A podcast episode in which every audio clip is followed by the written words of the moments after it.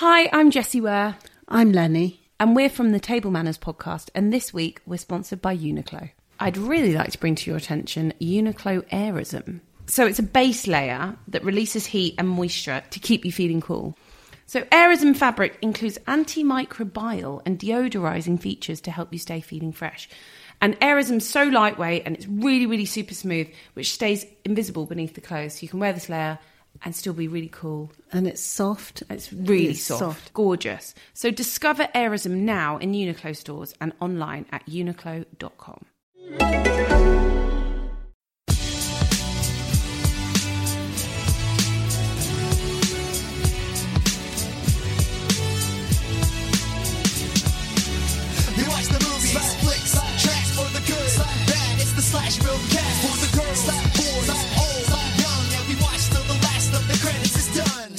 Hello, everyone, and welcome to the Slash Filmcast. I'm David Chen, and with me is, Jeff Cannata. and joining us also, she is the senior writer at Vanity Fair. She's also my co-host on a Cast of Kings podcast, which is recapping Game of Thrones for its final season this year. Joanna Robinson, welcome back to the Slash Filmcast. How are you doing today, Joanna? I'm doing so well. Hi, Dave. Hi, Jeff.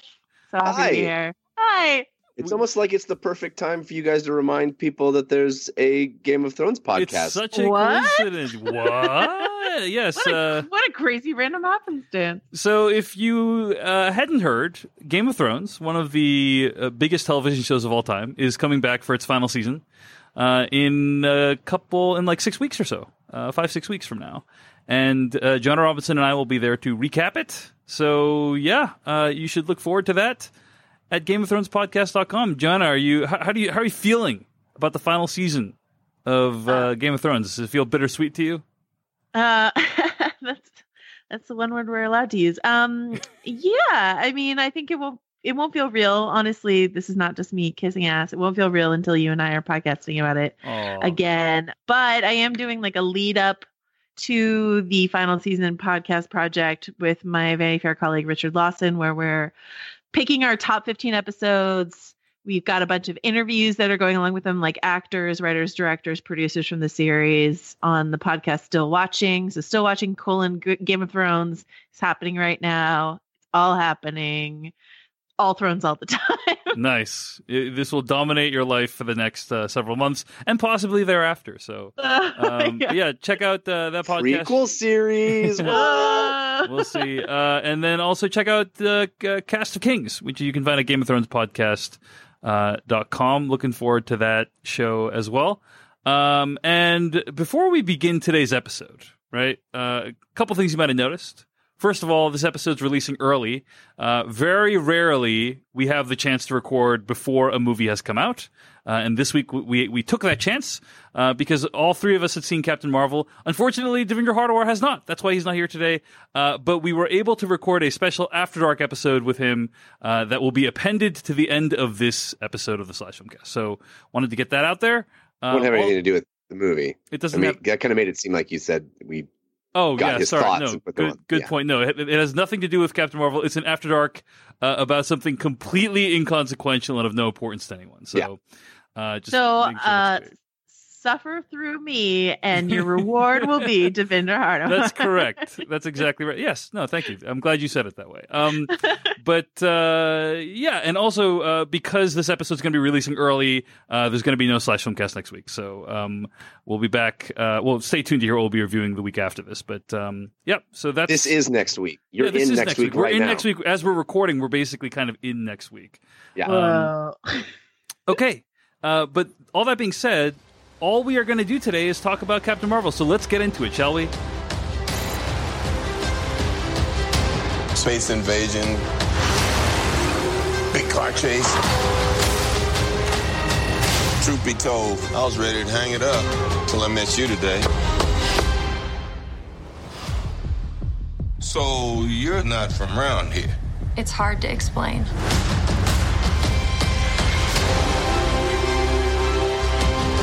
Keep having these memories. I see flashes. I think I had a life here. But I can't tell if it's real.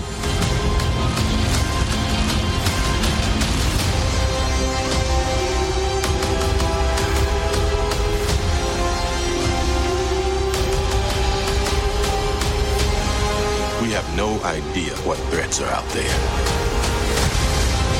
We can't do this alone. We need you.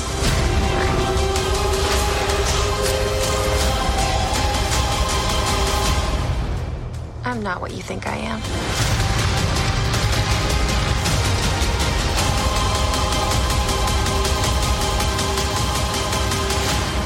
That was from the trailer for Captain Marvel, the newest film in the Marvel Cinematic Universe. I'm going to read the plot summary from IMDb. Carol Danvers becomes one of the universe's most powerful heroes when Earth is caught in the middle of a galactic war between two alien races. Uh, we're going to be pretty non spoilery in this opening segment of the podcast. Uh, pretty non spoilery, uh, and then move into spoilers and dive more in depth into the film as usual. Not, not just pretty non-spoiler, completely non-spoiler. completely non-spoiler. I mean, like other than that plot description and like a couple of character names, we're, we're going to reveal very, very little about uh, what's going on in this movie because there's a lot of uh, a lot of stuff happens in this movie. Yeah. Um, so uh, here, but here's the thing, though. Here's what I am going to spoil. Okay, Whoa. I am going to spoil Avengers: Infinity War. Right. So before we even get into this. I'm going to spoil Avengers: Infinity War because I think it's. Uh, I'm going to say uh, I don't think it's really possible to talk about this movie or think about this movie without the context of Avengers: Infinity War. So It's you- a prerequisite. Yes. if, if you haven't seen Avengers: Infinity War, then go watch that movie. It's out on video on demand right now. Come back to see- you know this podcast. Uh, but let me start with this, Joanna Robinson. At the end of Avengers: Infinity War, Thanos snaps his fingers, wipes out half the universe, uh, and in a post-credit sequence, one of the better post-credit sequences in the MCU, uh, Samuel L. Jackson's character Nick Fury pulls out a, uh modified beeper and appears to call Captain Marvel uh, for assi- what we assume is assistance at the time. And in the many months since that movie has come out, I've been really anticipating this Captain Marvel movie because uh, it- presumably Captain Marvel is the person that's going to be able to help humanity and the Avengers out of this terrible jam they found themselves in, uh, where What a- Thanos has been victorious, Yeah. right? What a And pickle. Yeah, yeah. uh, and it's quite a pickle there. And so Yeah. I've been super psyched. I've been like, okay, uh, this person is going to be not only a total badass, uh, but hopefully the movie will be very good. Uh, My favorite thing about that, by the way, is that uh, New York has been invaded multiple times, and uh, Samuel L. Jackson's like, eh, you mean you mean prior to Infinity War, right? I Prior to. Infinity War, right? I'm not gonna, I'm not. gonna- This isn't Captain Marvel level worry that I've got about what's going on. yeah there's there like i don't know i don't know if we want to talk about the scene in the movie that is related to that but um in this movie captain marvel but Yeah. like i it, did re i did rewatch the avengers after watching captain marvel and i was watching it i was like this is where i should have called her like Yeah, right you- there I mean, you don't even need to talk about this movie. Yeah. Like literally, the the post credit sequence in in uh, Infinity War, you can kind of come to that conclusion to be like, he didn't think it I was know, but I thought it. I thought, yeah. I mean, it's hard to talk about. I thought maybe there would be like, and there kind of is. I'm talking around it. What nonsense. Anyway, point being, despite whatever things they have put in place in this uh, movie, which they needed to do to explain why Yeah. this very powerful being had been gone for so long, and they do have some explanations in here. It's not enough to get me through my rewatch of the Avengers and be like, nope, I no, I don't think so. It's a suspension of disbelief, right? That's- You know, That's we- fair we- enough. Yeah. That's fair enough. Um, but uh, what what I was building to was was basically like this is kind of um eh, the first movie that has like a really truly uh direct connection. Well, I, I guess you could count Ant Man and the Wasp as well, but like uh this is the one I was like, okay, this is the person that's gonna like save these guys, probably, right? Uh, when I got to the end of Avengers: Infinity War, and so my question for you, Joanna Robinson, is. Uh, do you feel like this movie, Captain Marvel, lives up to that mantle? Do you feel like when you're watching this, you're energized going into Avengers Endgame? Did this movie do its job in that way? Oh, um, I don't know that I was I was putting that pressure on it. Um, but uh, does it does it convince me that Captain Marvel could be a, a real threat to Thanos? Yes.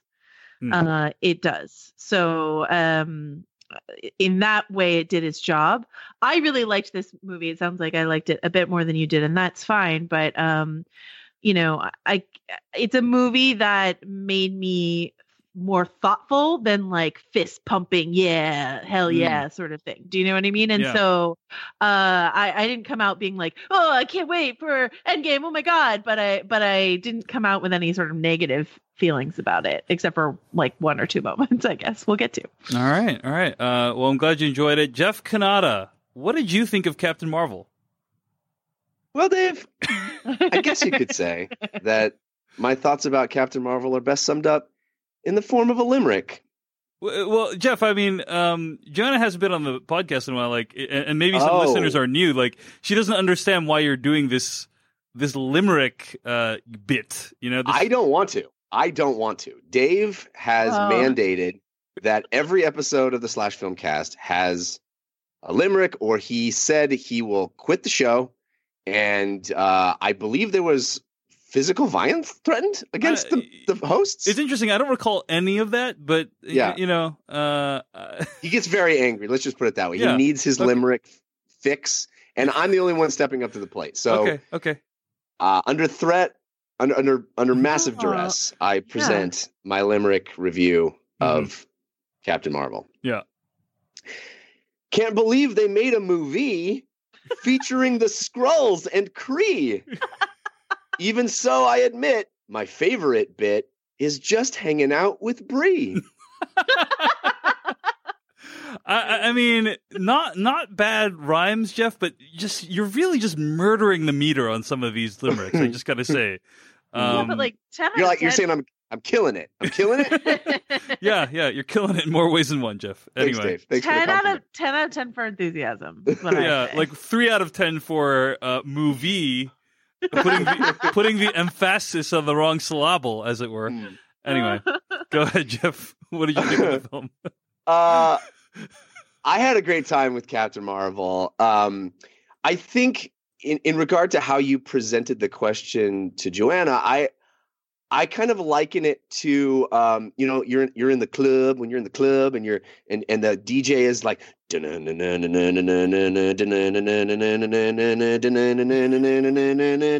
and you're like just where's that drop? Where's that drop? Where's the drop in this metaphor is Avengers Endgame, right? And you're like, and you're like, oh, maybe Captain Marvel's gonna be that. Maybe we're gonna get, maybe that Captain Marvel's gonna be that drop. And and what the what the DJ does instead is he goes, no, no, no, no, no, no, like he goes backwards, he goes backwards instead of giving you the drop.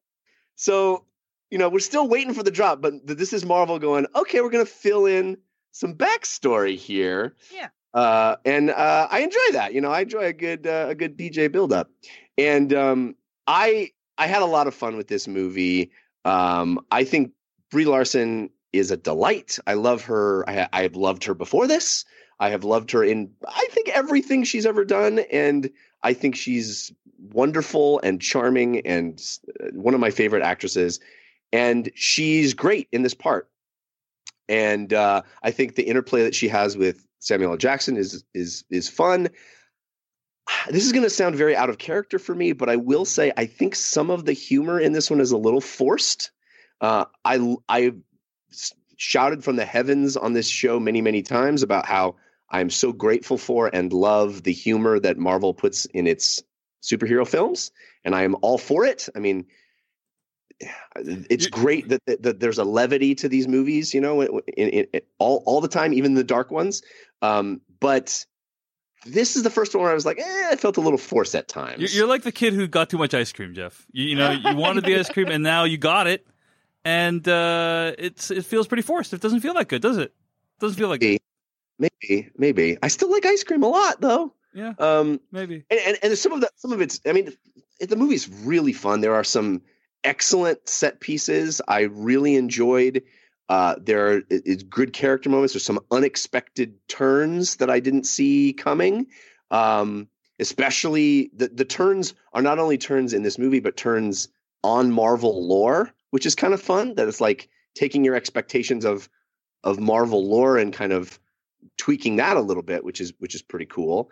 Um it as a kid of the 90s i love all the 90s stuff it's you know it plays with that in a fun way uh I r- appreciated the structure of this movie. They they mess with if this movie had you know come out around Iron Man or or you know one of the Phase One Marvel films, it would have been structured completely differently.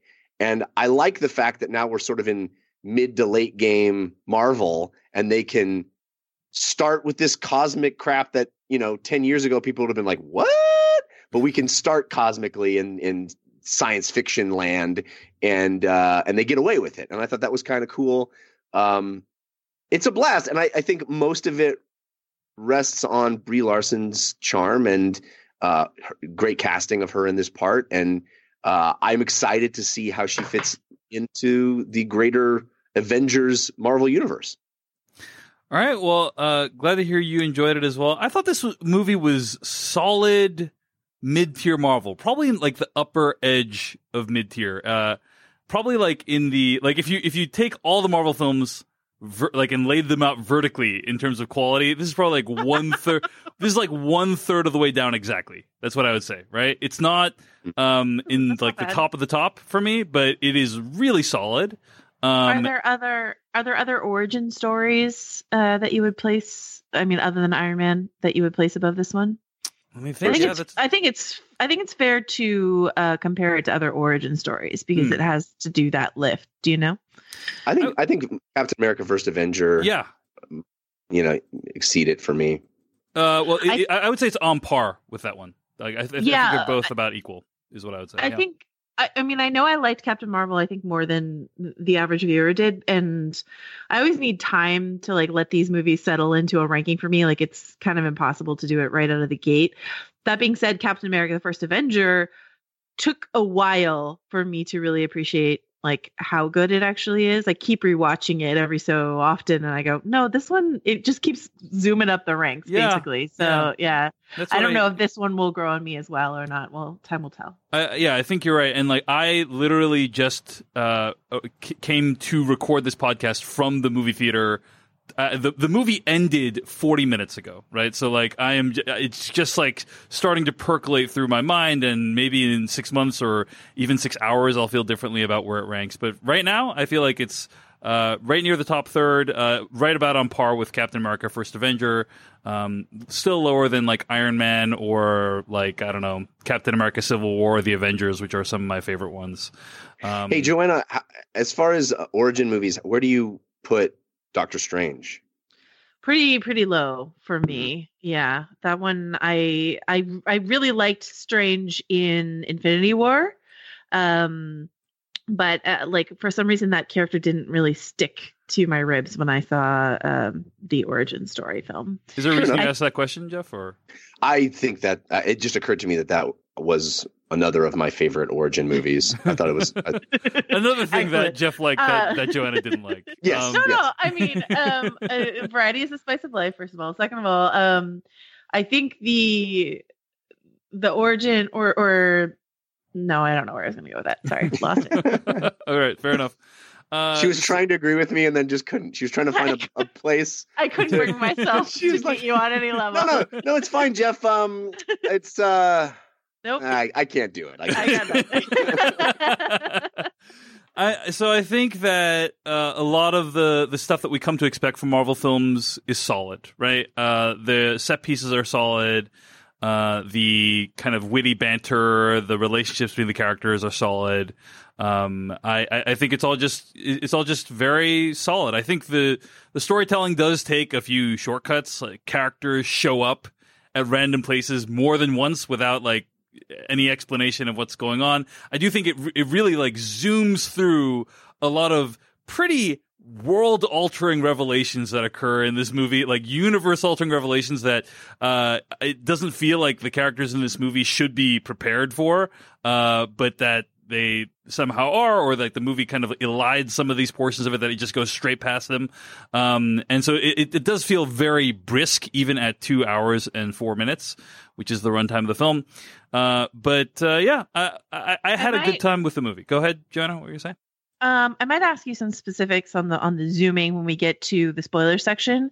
Um, but I will say that uh, another thing that I appreciate about this movie is that it not only is it an origin story for Captain Marvel, but it is one for Nick Fury as well, right? Like this is this is how Nick Fury becomes the kind of guy who would want to start something like the Avengers Initiative, and um, I doing that, doing a dual origin story along with um doing an origin story that is told in piecemeal over the film which is you know the man of steel approach. Like we've we've seen that uh, you know a few times now. It's not like brand new but it is it is better than like us just watching this linearly you know the the way that they mess with like memory and time and all of that i think is is a sophisticated step up uh in that direction Yeah, so a, a couple thoughts on that. First of all, uh, I, I really don't think it's giving away a spoiler to say that uh, this movie takes place in the past, right? And that you see um, young Samuel L. Jackson in the movie. Um, and I, I just want to say that the de aging technology is absolutely incredible at this point. It is. I don't know, uh, dude. I think most of that is Samuel L. Jackson. yeah, I mean, Samuel L. Jackson looks like incredible. Doesn't age. He's you like know? 70 years old and he looks amazing. But uh, I, I, I don't know. I, I, I think they, I think they used some digital effects. And if, uh, assuming that they did, it is incredible. Definitely did. it is yeah incredible. i mean he looks amazing clark gregg looks less so in yeah, my I, I, agree- I agree. It's less, less good with Clark Gregg. Less But, like, convincing. I- I'm like, I'm staring at Samuel L. Jackson's face the whole time he's on screen. I'm trying to find where the seams are. Like, I'm trying to find I'll like tell you- where it's I'll not tell you working. where they are. Where are it's they? when he it's when he runs. that's what i was gonna say when he runs down a hallway you're like that's a 70 year old Like, man oh. exactly right Yeah. yes yes yes Fair I enough. agree. Fair enough. see Uh, jeff and i agree on plenty of things There you go. There you go. Uh, but yeah, uh, I, I couldn't find the seams, uh, and they really didn't make it easy for themselves. You know, um, they have that character Nick Fury in a variety of lighting situations uh, that f- feel like pretty challenging to to do well with uh, a digital mask on or whatever he's doing there. And I just think it's incredible. So I thought it was very, very convincing. And Jeff, I think you were declaring victory on the de-aging technology in Guardians of the Galaxy 2 with Kurt Russell, but this is like he's in the whole movie, right? Like Yeah. it, the whole film. You you need to be convinced that this effect works, or else the movie kind of doesn't work. and And, with I, like with Kurt and Guardians, like he has his sunglasses on for some of that, and like the hair is really working in his favor, and all you know, like all of that is happening. I will say, Kurt Russell gave a hilarious interview where he claimed that was all makeup, and I was like, Ah, no, buddy, no. Um, but yeah, I, I think it's leaps and bounds, and I think you know they. I've seen some behind the scenes photos. He just has like dots on his face uh, for the motion capture. Um, Who Samuel but- Jackson or Kurt Russell? Samuel Jackson, but Oh, really? um, Wow. Yeah, but uh, Jeff, he a few- definitely looks younger than he does today. Okay, I don't know why you don't think that he looks younger. Just, just a I- few. yeah, I guess so. I guess so. Just I a- think that the dude looks remarkable for his age. I'll I looks that. great. He I- I- looks He looks amazing, amazing, sure. but dude, it's he's clearly very different than he looks in the other films. And okay, But they put a wig, you know, they put some hair on him. I don't know, some makeup. And, and anyway, uh, so de aging really incredible. And the other thing that you pointed out, Joanna, that I really uh, appreciate about this movie is how it plays with the depiction of memory, right? And I, I feel like every now and then a a Marvel film will just drop something really innovative in terms of from a filmmaking perspective. And I think with, uh, for instance, um, Doctor Strange, I think we saw that with the kind of the way that the world bent around. You know, like they could like control the dimensions of the world and stuff like that. And I, I thought like visually it was really spectacular. And in this movie, I feel like the way this movie uses memory, um, and and kind of uh, it- there's various techniques it uses to depict the idea of like remembering something or forgetting something. Uh, and I just found that to be really impressive um, and just kind of uh, shockingly good, you know, because I, I don't think I've ever seen memory depicted in the way it was in this film before. So um, those are a couple of things I just want to call out as being particularly uh, excellent in, in Captain Marvel. I will say, uh, for a spoiler-free um, take, that I really appreciated the relationship between uh, Maria Rambeau and uh, Carol Danvers that's depicted in this film. Um, I think female, you know, like much is being made of of the of this being a female-led movie, obviously, but um, we've had powered females in the MCU before. I don't know that I've seen strong female friendship in the MCU before, and that is something that just really hit me um, pretty hard. The the amount of time and energy they are able to devote to that, I thought was like I was really impressed. I walked out really impressed that Kevin Feige and everyone at Marvel was like, "Yeah, we have time to put a a meditative film about female friendship in the middle of this intergalactic action film. So Yeah. why not? Yeah, Let's do yeah. it." Oh, good call out. Yeah, that was it was really well done. I thought as well. So, uh, all right. Well, there's so much more to discuss. We can't really talk about it in the pre-spoiler section. Is there anything else y'all want to mention before we get to spoilers? No. No, I Uh, think so. So, all that being said, let's get to spoilers for Captain Marvel starting right now. Now you're looking for the secret. You're gonna see this coming. No, But you won't find it because, of course, you're not going to see this coming. you're not really looking. I have been puzzling over how it works. You don't really want to work it out. Who's in the box? I have been dying to tell you. I want to tell you my secret. Now. You want to be fooled.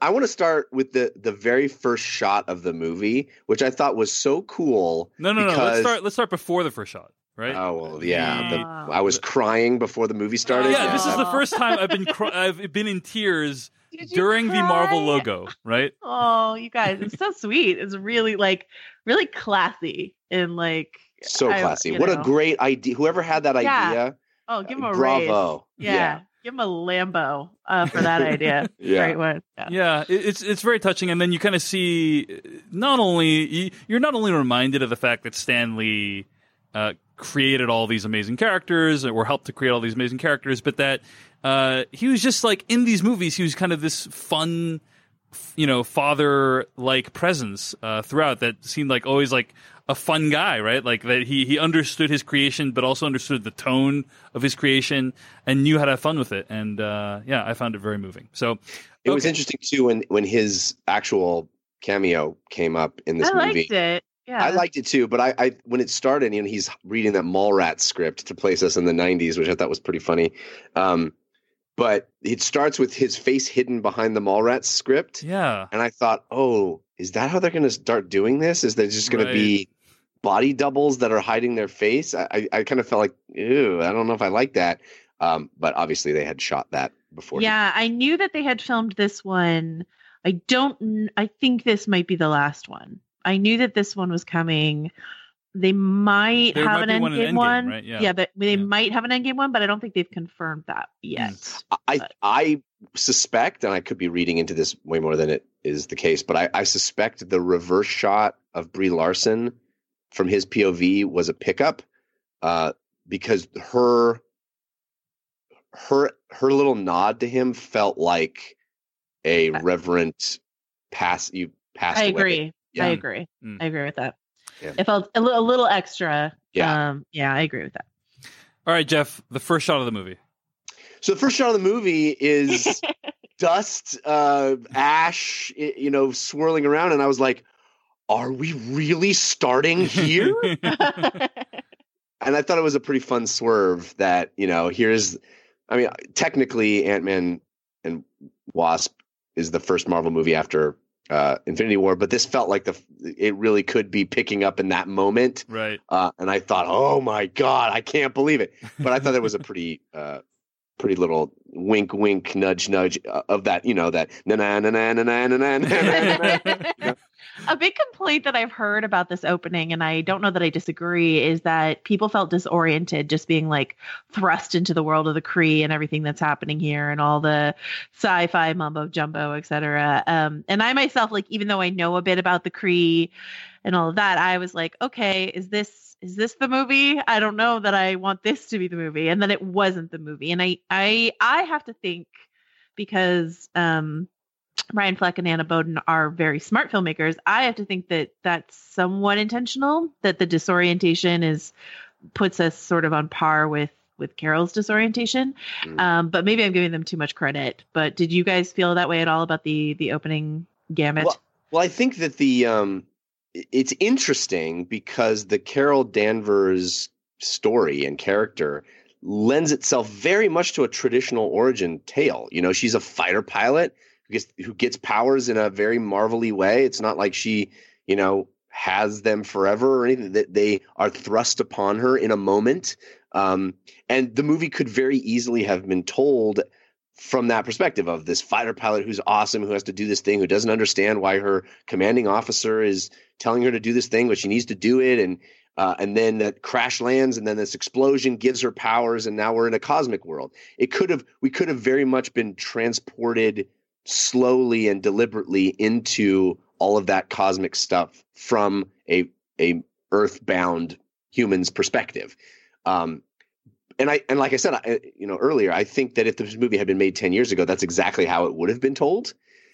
But it's kind of cool that we've we've progressed so far with this uh this serialized storytelling in the Marvel universe, Marvel Cinematic Universe, that they can do that. And I thought it was a more interesting way of of telling it because a lot of those details, even of that stuff, happen completely off stage. You know, we just hear like a, a retelling of, oh, you wanted to be the one to fly the thing, and you thought if you know if somebody was to fly it, it should be you. And like that's a dramatic moment that could have been dramatized in the context of the film, but this movie has more interesting, I think, things to do and a more interesting way to spin that yarn than just you know starting from zero and revving up into it.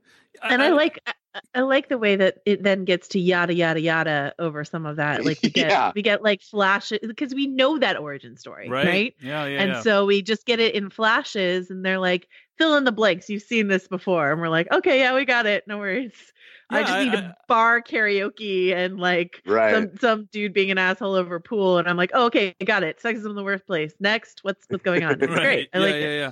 I, I, I agree with you, Joanna. I think that the way it kind of does the, the the playing with time is, is actually really smart. I, I don't agree with Jeff. Like, I don't think it could have started anywhere other than where it did because you need to be in Carol Danvers' perspective, right? When she wakes up on the Kree homeworld and like needs to like it wouldn't have made sense for her to start in the uh, in the fighter pilot era of her life because then otherwise you would just know all that stuff. And then her trying to find her past would not uh, you would not be along with her for that journey because you would already know all that. So uh, I, I do think that the way it started was uh, was the right place. And I, I wasn't too disoriented uh, at the beginning of the film. The thing that disoriented me was I had thought that there was going to be some element of time travel introduced uh, with Carol Danvers or, or Captain Marvel or whatever she's called at the end of this movie. Um, that like presumably some aspect of time travel is going to be necessary to undo uh, all the stuff that happened in V- Avengers: Infinity War, which of which I assume much of it will be undone. And uh, I so and then when she's like sees a photo of herself from like the past and that person theoretically died, I was like, oh, somehow they're gonna make her like travel back in time. Like I, I didn't even occur to me that it was actually the same person living in one continuous timeline. So that that This was the thing that confused me. But yeah. This is why a you should stop rewatching Westworld every night Yep. because it's messing with your brain. And B, you should not read interviews with Samuel Jackson because that's where that time travel thing came from. Is like Samuel Jackson just tossed off something potentially No. I, I, I never read that. I, I never. I, all I heard. The only basis of that knowledge I had going into this movie was I knew that Captain Marvel was super like like had incredible mind blowing powers, and I just kind of assumed. Uh, and you don't know what manifestation those powers will take in the film. They change the powers all the time in the movies. Um, but I just assumed that one of them might be the ability to like alter time or something like that. Um, Okay. So it wasn't Nope. a Samuel Jackson interview. Um, but uh, but I was wrong, you know, um, which is something that happens on, on a very rare occasion. So First time, as far as I'm concerned. First time, yeah, it's actually first time that's happened. Thanks for, for Yay. explaining that. Yeah. So, uh, so yeah, that that was the thing that I found to be a little disorienting. But uh, we were talking about some of the memories things, and and uh, I really love that part when Ben Mendelsohn's character has her in the machine, and he's kind of like kind of Yeah. guiding her. To, Oh, to so see cool. It's so, and it's like she's, and it's like he's speaking to her, and she's in the memory, but she can also hear him, right? And I was just like, oh my gosh, this is like we've seen this uh, this kind of feature of movies before this kind of scene in movies where like a person's having a flashback but then it's so weird that like a person that you haven't met yet is outside interacting with the person and then she can hear him It's Uh, like there's he's scrubbing through her YouTube video. Yeah. yeah You know what and, I mean? He's and there's like yeah, and there's like a little bit of comedy to it because Ben Mendelsohn is so good in this role as as is it Talos Talos um yeah. like that he just brings this light touch to this role throughout first of all and secondly there's a propulsion to it because she's trying to grasp onto this voice outside of her memory right? And so she's like wait what? Wait what's hap- wait what's happening? And like so you're like with her trying to like help her pull out of this memory tailspin while also trying to like get suck up the information Yeah. that you're getting out of these memories. I think it's it's it's a really brilliant sequence. Yeah, because also, yeah, like uh, uh, you don't know who Ben Mendelsohn is, but you assume he's evil because they've just taken her, like they just captured her, right? And I'm thinking, like, no, resist whoever this person is because he's probably evil. And so th- there's all these layers of like drama going on uh, in that one. Uh, you know, it must have been like two minute sequence. It, it was didn't last very long.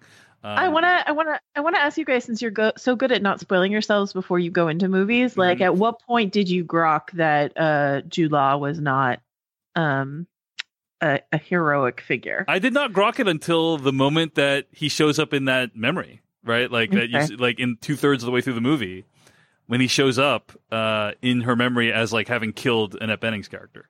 Well, the first time he uh he you know gets on the gets on the horn with Ronan, I was like, that seems. We know who Ronan is. that's a bad guy He's bad. yeah Yeah. Um. Yeah. And it's And he- interesting. yeah. Uh. I mean, it's playing with some of that established lore from the comics, which is fun. Which, you know, she did does kind of rebel against the Kree in the in the in the story of her origin in the comics, but um, making the Skrulls completely sympathetic at the end, I thought was so interesting, and uh, and it still leaves room for a more warlike faction of the Skrulls to be real problematic um, and and and antagonistic for Marvel heroes in future films. This could easily be a you know a sort of rogue Skrull who is so moved by the loss of his family that he goes against their warlike uh, you know doctrine to to do what he does. But I just thought it was so cool, and especially casting Mendelsohn and having that be Right. against type. so So- known for being a villain right yeah, yeah. I so like something that I think is interesting when I talk to both men and women about this film is like um how many like layers of the cake uh is like uh registering with people you know what i mean? Because i, I think I, you know i don't think it's like confrontational or combative to say that like there is a layer of you know gaslighting and imposter syndrome and all the stuff that is like very distinctly female that is baked into this cake that like a lot of men watching might be able to see or recognize but maybe not feel on the same level that a woman watching this film might might feel it. And um for me i i already knew that jude law was evil because someone like sort of spoiled that for me months ago. But also when watching this film in their very first sparring scene when he's sort of instructing her about her emotions and how she needs to keep them in check, my hackles just Mm. like went right up about Yeah. that. And it's such an interesting thing to play with because that is something that you could see being part of a hero's journey. I'm thinking of like Legends of Korra or something like that, where like peop- heroes do need to maybe figure out how to control their emotions. But this this messaging that he's giving her that her emotions are a weakness and then they wind up being her strength that is such a fascinating thing to cook into a movie um, and that reversal of it that like gaslighting that you know this is wrong and bad about you and you should feel bad about this and she's like ooh what if i didn't Yeah. and i'm even stronger cool here we go you know i really liked that I think it's very Well similar to the plot of Frozen, is it not? Right? That there's this uh, woman or girl with, in, in the case of Frozen with powers, and they're like people around her trying to contain them or convince her that they're bad. Um, right? Like, did you get a Frozen tingle when you saw the movie, or is it just me? Oh, I did not get a frozen tingle, but uh, you're you're not incorrect. And I mean, and it's definitely stories that you know we've it, Frozen is makes me think of X Men. Like this is a thing that we've definitely like seen. Like embrace the thing that makes you different, and that will make you stronger. That's definitely a, a thing we've seen before. But I think there's something so gendered about the Jude Law, Brie Larson character dynamic versus the Annette Bening um, as Mar-Vell uh, dynamic or or or the Maria messaging or even the Nick Fury messaging. It's like Carol can receive these various messaging and it's like it support um or I should say like handicapping disguised as a support is what we see from the Jude Law character Yon-Rogg, right? And uh and that's I don't know that that that that makes it more interesting than just like oh a twist he's a villain. It's like twist he's a villain and maybe always be questioning the messaging you're hearing from people around you. You know? Yeah, no, Just- I, I agree that, that that the movie really lands that pretty well. Um, but one thing I, I think the movie doesn't land from a thematic standpoint is uh, I felt like the the overall message of the movie is a little muddled. You know, uh, in, in terms of uh, these Skrulls basically being refugees, right, and the movie having a very kind of anti-imperialist message. Uh, at the same time, the movie is a recruiting tool that's being used by the U.S. military, right? And it's there's very it's very like um, uh, it's it's it is mildly yet overtly you know pro military, right? And it does make uh, being a pilot out to uh, look super cool, right? Um, and I just felt like that was a weird juxtaposition. Uh, did any of you have any reaction to that, or am I the only one picking up? I don't. I don't know. I, I think you perhaps overstate the jingoism and sort of how cool it makes being a pilot. I. It's not like this movie's Top Gun. You know, it's it, being a pilot is just this sort of backstory thing that comes in handy a few times. It's not like, I mean, we skip over so much of the pilot life. Uh, it's just cool that they have that skill set and it becomes useful to them. But I don't, I don't know. I think perhaps you overstate how much that I see your point, but I, I didn't, it didn't ring for me. I didn't know until I read your tweets tonight. I mean, I knew that the the um, Air Force did a flyover of the red carpet at the premiere in Los Angeles, and I but I didn't know until I read your tweets tonight that the the Air Force was using this film as like a recruitment um, thing, and that make does make me a little uncomfortable. But that feels somewhat outside the pro- the likely intentions of at least the storytellers. Like, you know, I can't speak to Marvel Studios' intention or whatever, but like you know, the directors and the screenwriters certainly weren't like, ah, we're making propaganda for the US Air Force. You know what I mean? And I, I think the way in which these three women, uh, Wendy, I think it's Dr. Wendy Lawson, is that right? Uh, Wendy, uh, Carol, and Maria are operating slightly outside of the Air Force in this like side project that they're working on. You know, and and so the only representation of the true Air Force we get are the like asshole men who don't want to let women fly like so then it doesn't i agree it doesn't feel very jingoistic to me in that in that way and it explicitly sta- stated they're trying to end wars, right? They're trying Right. to, uh, and and we in fact get a an explanation of how that technology was supposed to work, according to Mar-Vell, and that is uh, to take people away from the planet, to hide them, you know, to not to create cool fighter jets with it, but to actually uh, create a, you know, a a big sky bus that'll take everybody to safety. Uh, yeah, I mean, I think those are fair points, and uh, I think that, but but to, to the point you just made, like that's what I'm saying is that I think the message is very mixed, right? Um, that, like I think it's it's it's a little confused there uh, in terms of what uh, it's trying to say about.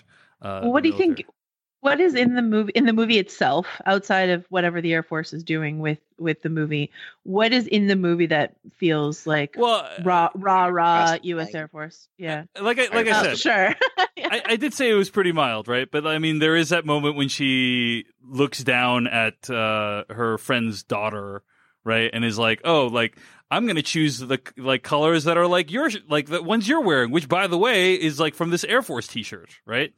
Um, and you could say like, "Oh, well, that's just a coincidence that she's wearing an Air Force," you know, but uh, it it does feel like the no, movie. she said, I mean, you're right. She says we're on the same side, and by she doesn't mean like the little girl. She means the like U USA, and like, but it's it's this kind of like maybe I'm being naive, but it feels like this kind of gentle throwback patriotism that like feels like Captain America to me. Like I'm not bothered by Captain America's patriotism because it feels so quaint to me. And maybe that's, like I said, naive, but that's the same vibe I get off of the Captain Marvel thing. But um, Yeah, I mean, you know. I, I guess I would say it is no more strong about you know the military than an average Michael Bay movie, right? uh, and you know, like people. I mean, I, I guess there's so many things wrong with Michael Bay movies that their uh, their pro military stance is is but one of the sea of issues with them. Um, but uh, anyway, it's it's not. A, we don't need to spend more time talking about it. I just wanted to to raise it because uh, I, I did think thematically, uh, I, I found the movie a little bit confused in that way. Um, I do think that higher, faster, farther is a perfect recruiting slogan for the Air Force. That they That's they must be kicking themselves they didn't think of it first. They're like, Yeah. thanks, Kelly Sue, for writing that for us. Um, One um, aspect that I really like, I talked to one of the screenwriters, Geneva Robertson Dworet. I don't know if I nailed her last name there, but um, she told me that the reason Nick Fury, like th- that Goose the cat was already in the um, in the story. It's Chewie in the comics with Goose as a little Top Gun reference in the film. Um, the, the cat was already in there, and she's like, she's like, my husband loved cats, so I just assumed that Nick Fury would lose his mind over this cat. She's like, so that's why Nick Fury loves cats because my husband does, and I was like, that's. It's such a lovely character moment for Nick Fury and for the whole movie. Like Carol sort of like is kind but indifferent to this cat, and Nick Fury is just losing his mind over over the cat the whole time, which is just a very charming uh thing to do. I, I thought it was interesting that he that, that is the origin story of why he has an eye patch, I know. right? It's Is a that- it's a pretty it's a pretty elaborate gag. You know, it's a it's a it's a long walk to get to that, right? but it's I- not it's it's it didn't like it could have I liked the cat scratch and I liked Ben Mendelsohn's little like head shake. But then, like, I don't know that we needed all. Like, we're like, oh, we get it. That's it for his eyeball. It's done. So I Well, don't know that we we get- needed all the stuff afterwards. You know, we I get mean? stuff before and afterwards. We get stuff. We get like he hits gets hit in the eye. How's your eye? Oh, That's fine. right. It's going to be You're right. fine. It's this constant like, is that the thing that caused the eye? Is that Yeah. the thing? You're you know? right. Yeah. with, with, with lot- the, when the, the the the car hit, right? Like he gets hit by the car, yeah, or and he the, gets, the and train. I then should. Coulson, Yeah. yeah, Coulson's like, is that is your eye okay? Oh, it's going to be fine. It's no big deal. You know, it's like this constant T. I mean, it's like na na na na na na na na na na. yeah, yeah. Um, uh, but but Jeff, I assume the uh, the cat scratching the eye and that's what got it was is, is not canonical, right? I I, I don't think that's uh, from the comic. Not books. to my knowledge. I I don't believe that's that's in in the comic lore, but I I could be wrong. That's not. I actually don't know uh, the official Marvel Universe explanation for why Nick Fury has an eye patch. To be honest with you, Polygon.com already has an explainer up um, Oh. because they know how SEO works. and um, yeah, it's, I think it's in the war when he loses. yeah, because he you know he's a World War II hero Yeah. in the comics. Yeah. Yeah. Yeah, yeah. Uh, let's talk about a couple of other uh, sort of scenes closer towards the the end of the film. Uh, uh, first of all, I thought the origin story or the origin moment, right when she shoots the engine thingy, uh, it was really beautifully done. Right? It, Oh yeah. you know, I mean, a, as an origin story goes, it's kind of it's very similar to like the Spider-Man, like, oh, this thing that probably should have vaporized you instead uh, gave you incredible godlike powers, but whatever. You you kind of buy It's almost like uh, one guy came up with the origins for an entire company's worth of heroes. yeah, it's almost like one guy did all that. Um, but Although I don't uh, think Stan Lee actually created Captain Marvel, but yeah, you know what I mean. I know what you're saying. Um, and uh, I, I thought that was very uh, like it actually reminded me a lot of Zack Snyder's Watchmen and the creation of Doctor Manhattan. Uh, with Yeah, the blue, and then like the blue is like infused in her and stuff like that. Um, but I did think it was a very striking visual, and, and I appreciated uh, the way it went down. Did any of you guys see this movie in IMAX by any chance? Um, No. No, I didn't. I saw it in IMAX, and at numerous points. Uh, the, so I saw it in IMAX, right? So not full IMAX, um, but at numerous points, the the entire screen does fill up uh, with uh, a larger image. So uh, you you are getting more information if you see it in IMAX. So I just want to give uh, give that a shout out. Um, One of my pet peeves for this entire Marvel universe right now, and in, in movies in general, sci-fi films in general, God, I hate the helmet that materializes out of nothing. So you're God, talking I about like. Star Lord and and uh, Yes. Captain Marvel, right? hate it. I know we've got nanotech has has been well established by this point, and now we've got even like Iron Man is just appears because it's nanotech. God, it annoys me. I hate it. Just appears out of nothing. Ah, It bugs me. Why does that bother you, Jeff? I want it to be physical. I want it to not feel like just empty CG that appears. I, I- and I get it. It's like little nano bits that, whatever. But Are you are you jealous of Captain Marvel's mohawk? Are you telling us right now that you I love it. I love? love. I love the look, but just put it on. Don't like materialize it out of nothing.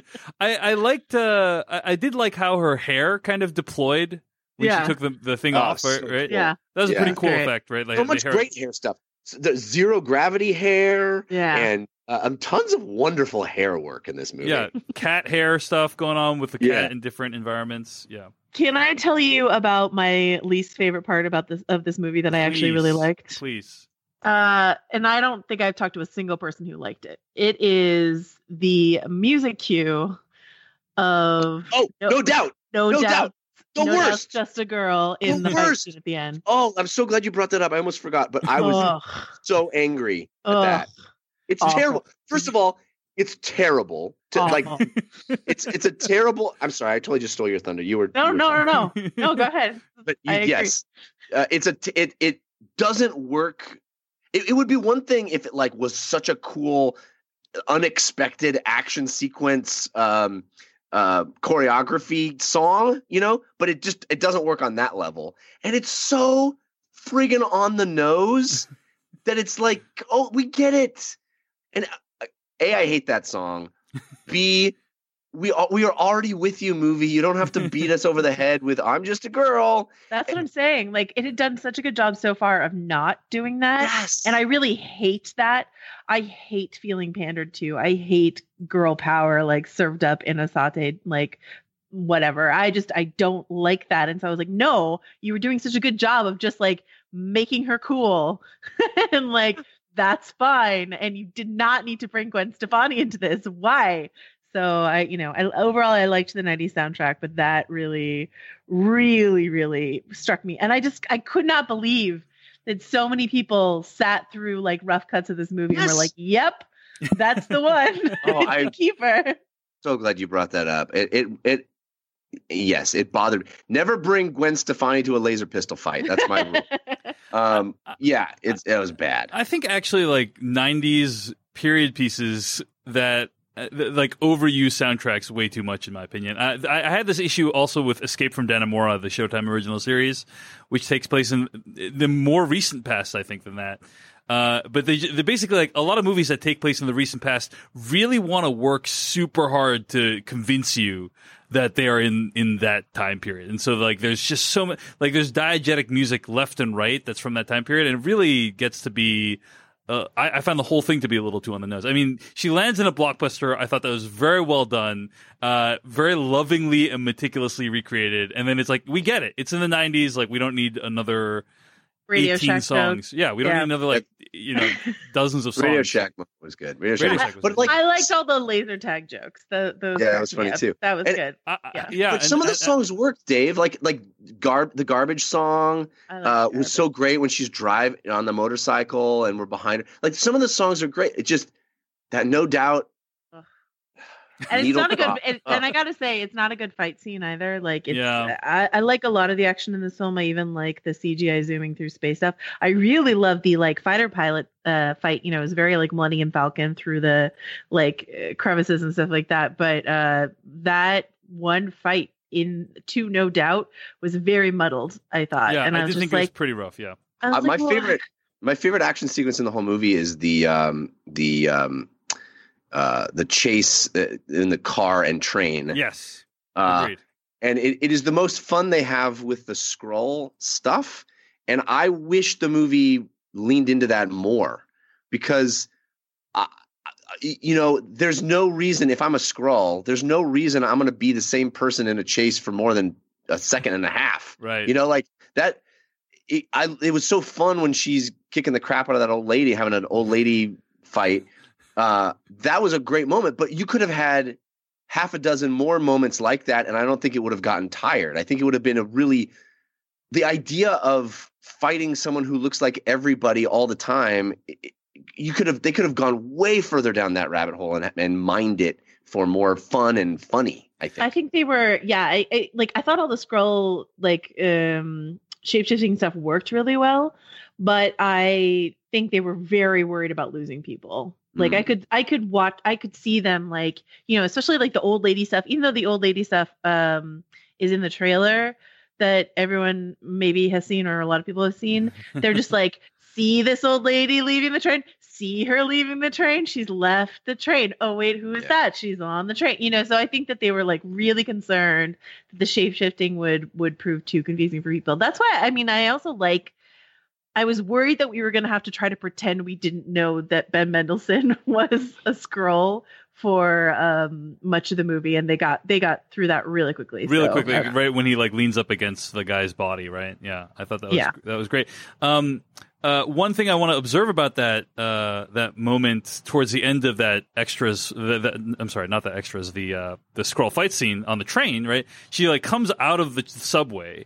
And then she can't find the Skrull, right? Because she's surrounded by all these people. And I just want to say shout out to both the background artists and also the costume designer of the film because basically they chose if, if you watch closely uh, the colors that the people are wearing are ridiculously diverse in that scene like people are wearing like the most diverse outfits you can possibly think of uh, in order to make it kind of uh, really confusing and disorienting where this person might be. So anyway, I, it's it's uh, just a minor observation that like, hey, really like the costume design of all those civilians uh, in that scene when she's kind of overwhelmed by all the people walking around her. So wanted to wanted to give a shout out there. Um, I, I so- want to ask you. Sorry, Dave. Can I ask you real quick? please. um, you're usually better than I am, and and I'm sure Jeff, you are too, at, at like identifying, um, like camera movements and stuff like that. And so, one part that really stood out to me is we're at Maria's house, and Carol has just like learned all this information about herself, and she goes outside.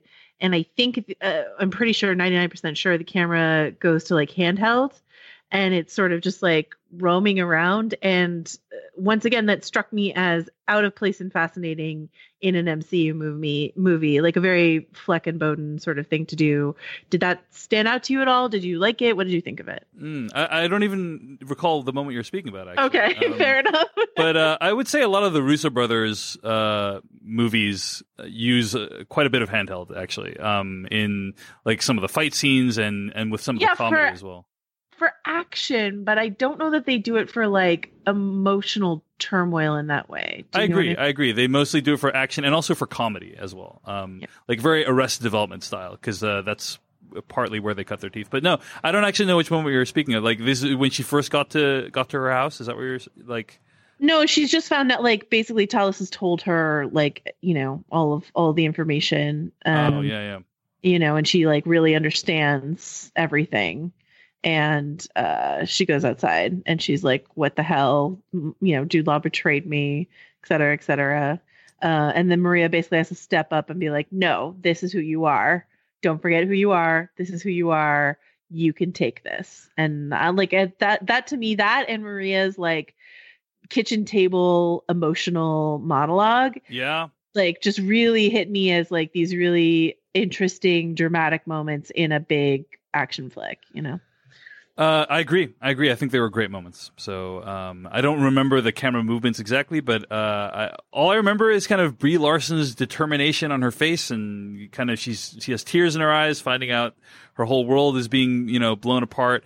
Uh, uh, that that was one of the things that I didn't really like about the earlier parts of the movie, though, is that like these huge revelations were happening, and I just didn't believe that this is how these people would react. You know, um, are we meant to understand that Shield knows about extraterrestrial life at this point? You know, because I feel like if you Yeah, met he sort of takes that in stride pretty well. Right. And then and then like all of a sudden Samuel L. Jackson shows up at the bar that Brie Larson's at with no explanation and then they do this like Voight-Kampff test where he's like, Are you a Skrull? And it's like it's like this it's this way of like conveying exposition, but it just it just it, it struck me as really inauthentic. Like it, just didn't strike me as how these characters would behave in that situation. It just was like we we need to zoom through this exposition and get on to the next thing because what you really want to see is like buddy cop movie with these two characters, which I relate. Like I, I understand, I agree that that is what the audience wants, but I felt like it took a couple too many shortcuts for me. What did you guys think of those earlier scenes? Any any thoughts, or uh, did it all work for you, Joanna? Um, I guess I'm not surprised to see like Nick Fury, agent of Shield, able to track her to a bar. Um, the yeah, I think you I think you're right. Well, I think what happens is when I see exposition dumps like that, like there's a similar one in the car ride when she's explaining what a Kree is and what a skull, Skrull Right. is. Um, and I think I just mostly admire when those things are done in at least an entertaining way. And I feel that that was the case in, in both of those scenes, like that they kept it light and breezy. Um, I, I think that, that that's kind of your complaint that it was too light and breezy, but I, I kind of like exposition that you can just hop, skip, and jump through, you know? Yeah. So. All right. Fair enough. Uh, I, I had a similar feeling that it was that it that it Samuel L. Jackson and the humans in general are like, all right, there's aliens now. Yeah. You know, it's like Oh, oh, and- and there's some aliens that can shapeshift, and some aliens that can like blast things with their hands. Yeah, Um, and yeah, exactly. It's it's all you know. It's all part and parcel. And and then he you know he goes and he's hanging out with his his supervisor who's got an alien autopsy, and his supervisor is like, okay, look into this, but only you. you know, not like we should probably tell everyone who works for the government that this is happening. No, just you by yourself. Go and look into all this alien stuff. Well, I'm a little confused in terms of like, you know, there are obviously tiers of Shield, right? And Nick Fury is not at the top of Shield at this point. Um, and so there's there are things that are kept secret. You know, there's like Operation Pegasus, which is the exploration of the Tesseract, which you know Dr. Wendy Lawson knows about and some other people know about, but it you know Nick Fury doesn't have the clearance for that.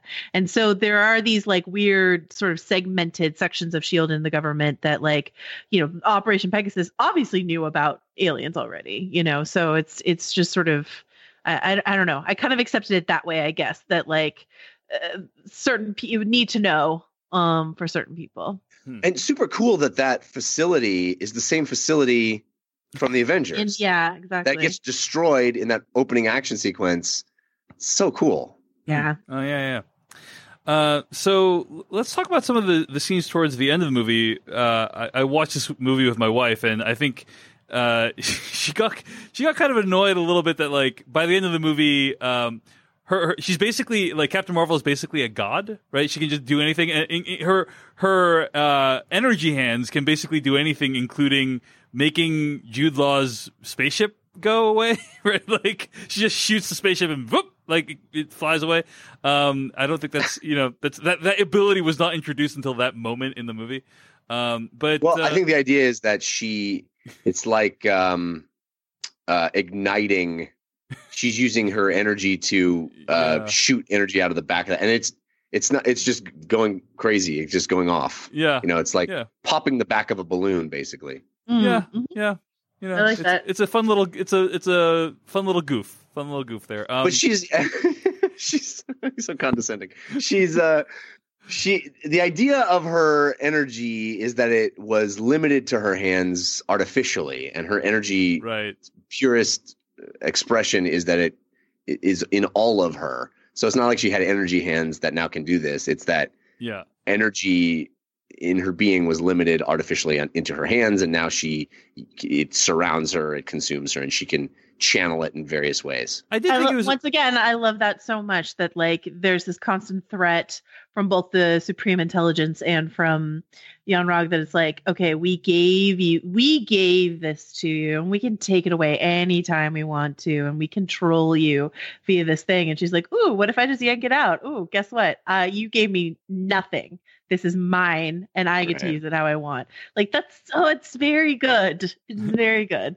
I did like the you know the way she demonstrated her, but like you really get a good sense of how powerful she is at the end. She's just passing through ships like a hot knife through butter, right? And Yeah. I thought that was a pretty cool effect when she's just like going through like the multiple layers of Ronan ship, and then um uh, you know, he realizes he's met his match and just GTFO. So uh, Yeah. I like that. Um, I also I like the use of Annette Bening in this, like both as um Wendy Lawson, Mar-Vell. I mean, you know, so they like they gender flip Mar-Vell. Great, big deal. Who cares? That's great. Uh, and then, and I mean that as in like it shouldn't be a big deal. It's like it's fine. It's great that she's Mar-Vell I think, and then that she's also the supreme intelligence. That they have this conceit of like the supreme intelligence is whoever you know you most respect and admire, what, whatever it is. I was just like that's that's very very brilliant way to let Annette Bening do some fun stuff in this yeah, movie. You play two roles basically, right? Yeah, Super yeah. rad with the silver hair too. So Ah. good. And Yeah. yeah. yeah, the bright blue eyes. Yeah, and like and it sort of allowed them to obscure her real identity in the film because I don't think um I think they let out that she was a supreme intelligence like a couple weeks ago, but still kept the Mar-Vell part uh, back, you know. Hmm. So that was like yeah, yeah, on IMDb reveal. she's she's listed as supreme intelligence. I think. Yeah, Very cool. exactly. Very cool. So, yeah. Uh, so let's talk about the the last scene of the movie, which I'm gonna spoil the uh, f- recent Fox Fantastic Four remake right now. So like, if you haven't seen, Oh, yeah, I know, I know that's a movie a lot of Strap people are waiting to see. If Yeah. you haven't seen it, don't. if you haven't seen it, don't, and still continue listening to what I'm about to say. Um, but uh, I, I gotta say that it reminded me of that the the last scene from that movie. Joanna Robinson, have you seen the Tr- Josh Trank Fantastic Four movie? Guess what? I like myself, so I haven't. Yeah. Ah. okay. So You there is beautiful a innocent child. so there is a scene at the end of that movie where Miles Teller is there with uh, what's his name, Billy Elliot, right? Um, Jamie Bell. Jamie Bell and Jamie Yeah. Bell is like the thing, right? And and they have they have arrived in this like high tech facility, and Jamie Bell as the thing is looking out over it, and he's like, "It's fantastic," and and Miles Teller says, "Wait, what did you say?" And then like cut to credits, right? and um, uh, same thing happens here, right? Where it's like, "Wait, Avenger." we should not call it the Protector Initiative. It is the Avengers Initiative. And I, I don't know. I was like, that's either Ah. kind of clever or it's really, really terrible. What do you it's. I will fight you, Dave. It is awesome. It's awesome I didn't know until you fin- I was like, is it going to be awful or awesome? I didn't know until you finished the word. Okay, It's go ahead. awesome. Um, guys? They're saying Boo guys. I loved that. I love that because there's no it it it retcons a thing that is really dumb because like what person is making the Avenger initiative? Like what are we avenging? Like why would he come up with that? There's no we're not avenging anything. We're going to protect the world. That's the whole point. It's like it's a dumb name for a thing that's not dumb because it's based on a comic book called that made in the 60s. But in the in the you know context of this universe it be like uh hey nick what why what are we avenging exactly you know it's like doesn't make any sense but it's cool. And another layer of why it's cool is because we now have a new origin for the entire friggin' thing we've been doing. Like it's like she is the most important person in the entire marvel universe. You know previously you had captain america the first avenger which was sort of he's the most important Avenger. He's the Right. sort of source of it all. No, no, no. Carol Danvers is the source of it all. She's the reason uh, Samuel Jackson even had this idea, felt it was necessary. It's named after her. Awesome. That's awesome. That is not lame, and I will fight you. Joanna I'm, like- Robinson, yeah, I'm weigh in in- on this. Grinning ear to ear. this is like music to my ears. Jeff put it perfectly, I think. I really, I, well, I like what it does for her placement in mm. the story. This is a complicated task they had to weave this character into a tapestry that we already felt like we were quite familiar with.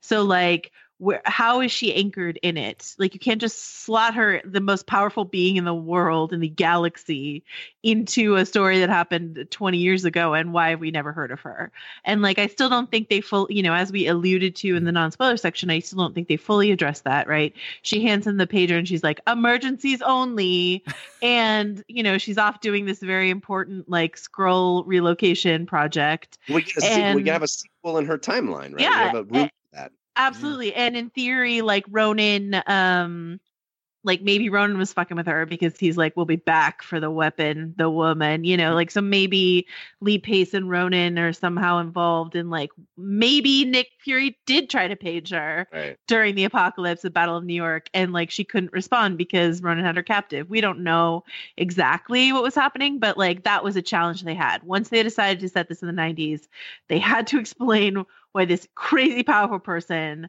uh has just not been part of the story for so long. And I think they mostly they landed it enough that I'm like, okay, that's fine.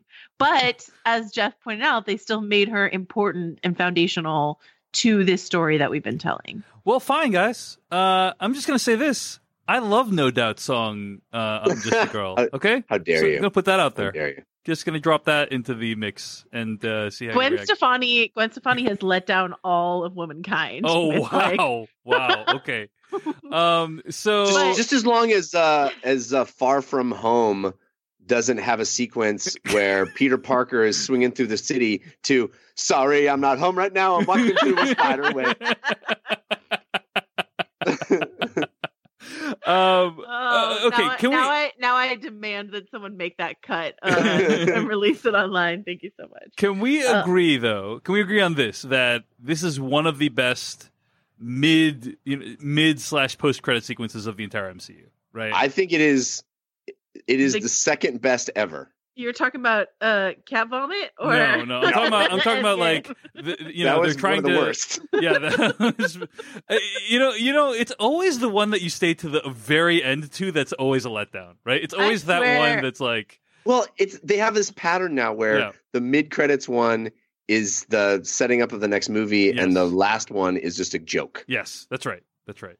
And but I pr- I placed this this mid credits one, the the earlier one, yeah, second best after the first, which was uh, Samuel Jackson showing up and saying Avengers Initiative, which w- was one of the best moments of my life. Um, oh, what's what's interesting is when they do this is basically a next time on the Right. Avengers, right? Which they've done a couple times. They did it at the end of Captain America, right? You get like some of the Avengers at the end of Captain America, Right. or you get some of what's like Civil War at the end of Winter Soldier, right? I think. Um, so uh, you know they've they've done this next time on. I I anticipate that we will see that scene again yeah, in, I think in Endgame, but we it got is to see a scene from Endgame early, Yeah. which is what's so wonderful about it. we're just all begging fun. for scraps from Marvel's table, and and this I, scene gave it to us, right? What's yeah. so funny is like I'm watching the scene and I'm like, I know it's going to end with her there. I know it's going to end with her there. So good. And then and then Natasha turns around and I gasped anyway. Yeah. Like this was, was like, this oh, was the and then it goes boom and, and then, the, then the music stops completely and you're like no you did the drop you did the drop and we don't get any more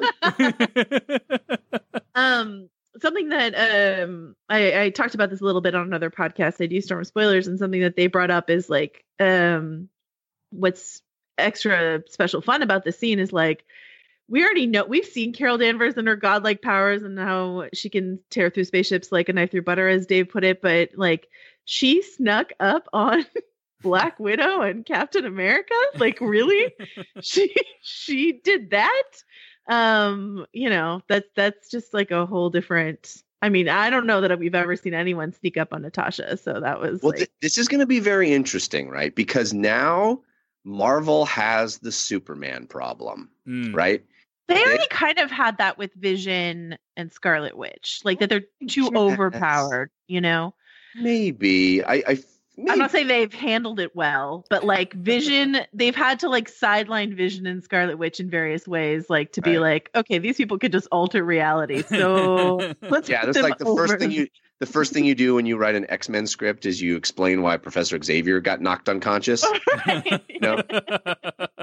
because otherwise he just uh, enters everybody's brains and we're not doing that anymore um so yeah, yeah you're right yeah. this is this is i think i think i will grant you that scarlet witch more so than vision vision less so i i think but a little little Vision's bit powers are so poorly explained that I, I agree that they're it's not really a phase big through things he can Yeah, phase through He things can phase through Um, things. Yep.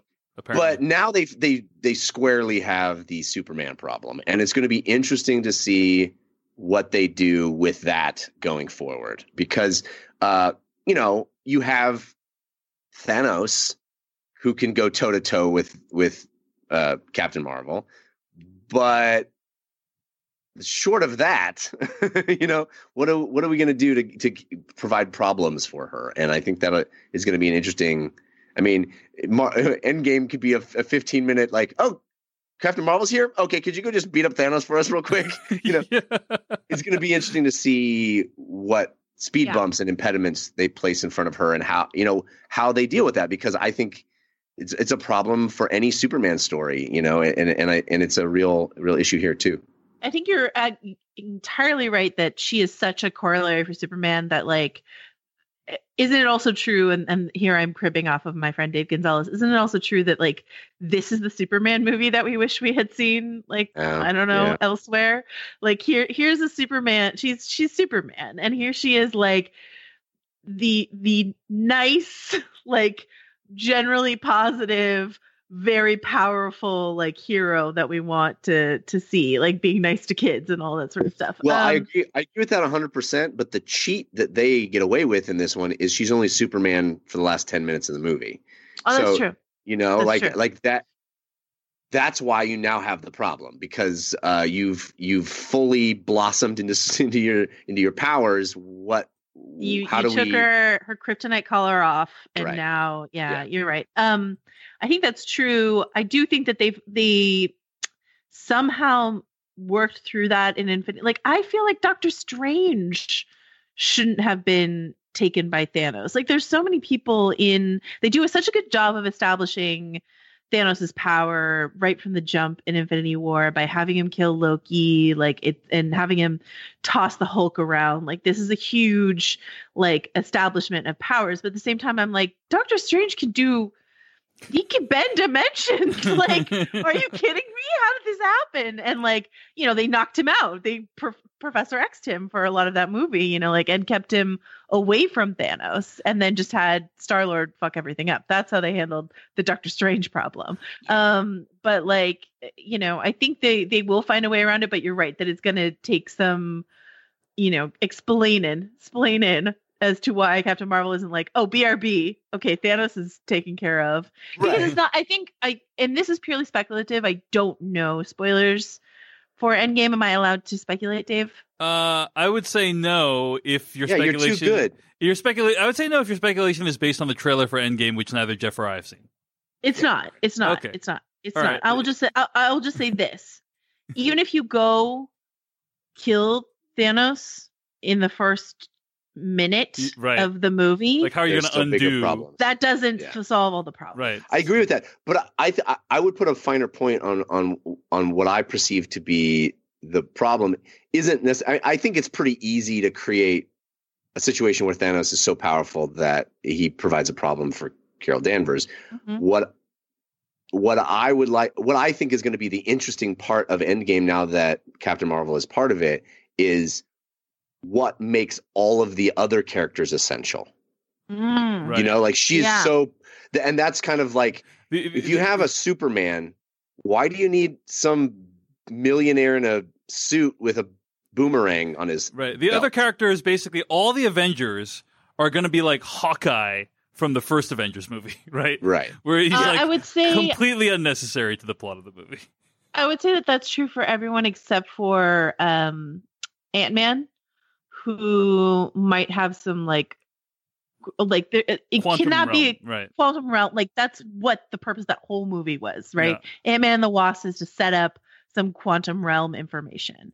So there's no way that that's not like there's no way that that's positioned at between Infinity War and Endgame and not important. Oh, I agree, and I think they're going to come up with stuff for you know. Uh, a, No, no, no. a- I yeah, I'm not disagreeing with you. I was just sort of like yes anding mostly. Yeah. You know, and that's what I'm excited to see. Like, Yeah. what, what, why, why is Captain America essential here? Why, you know, what, what Mm. are we gonna, what, what's, it's gonna be awesome, and to see that group, I'm just, I can't wait for that movie. I'm so excited for that yeah, movie. it's going to be. The, so the thing that uh, kind of annoyed me about the how this movie points to that movie is, or it reminded me of some of the shortcomings of Avengers: Infinity War, namely the fact that Thanos is able to acquire the Tesseract and all the other Infinity Stones in what appears to be the span of one week, right? Or like four days, basically. Like that this thing has been on Earth for decades, since this time uh, in, in, in Earth history, like decades of uh, first being in this alien cat and then being vomited it out and then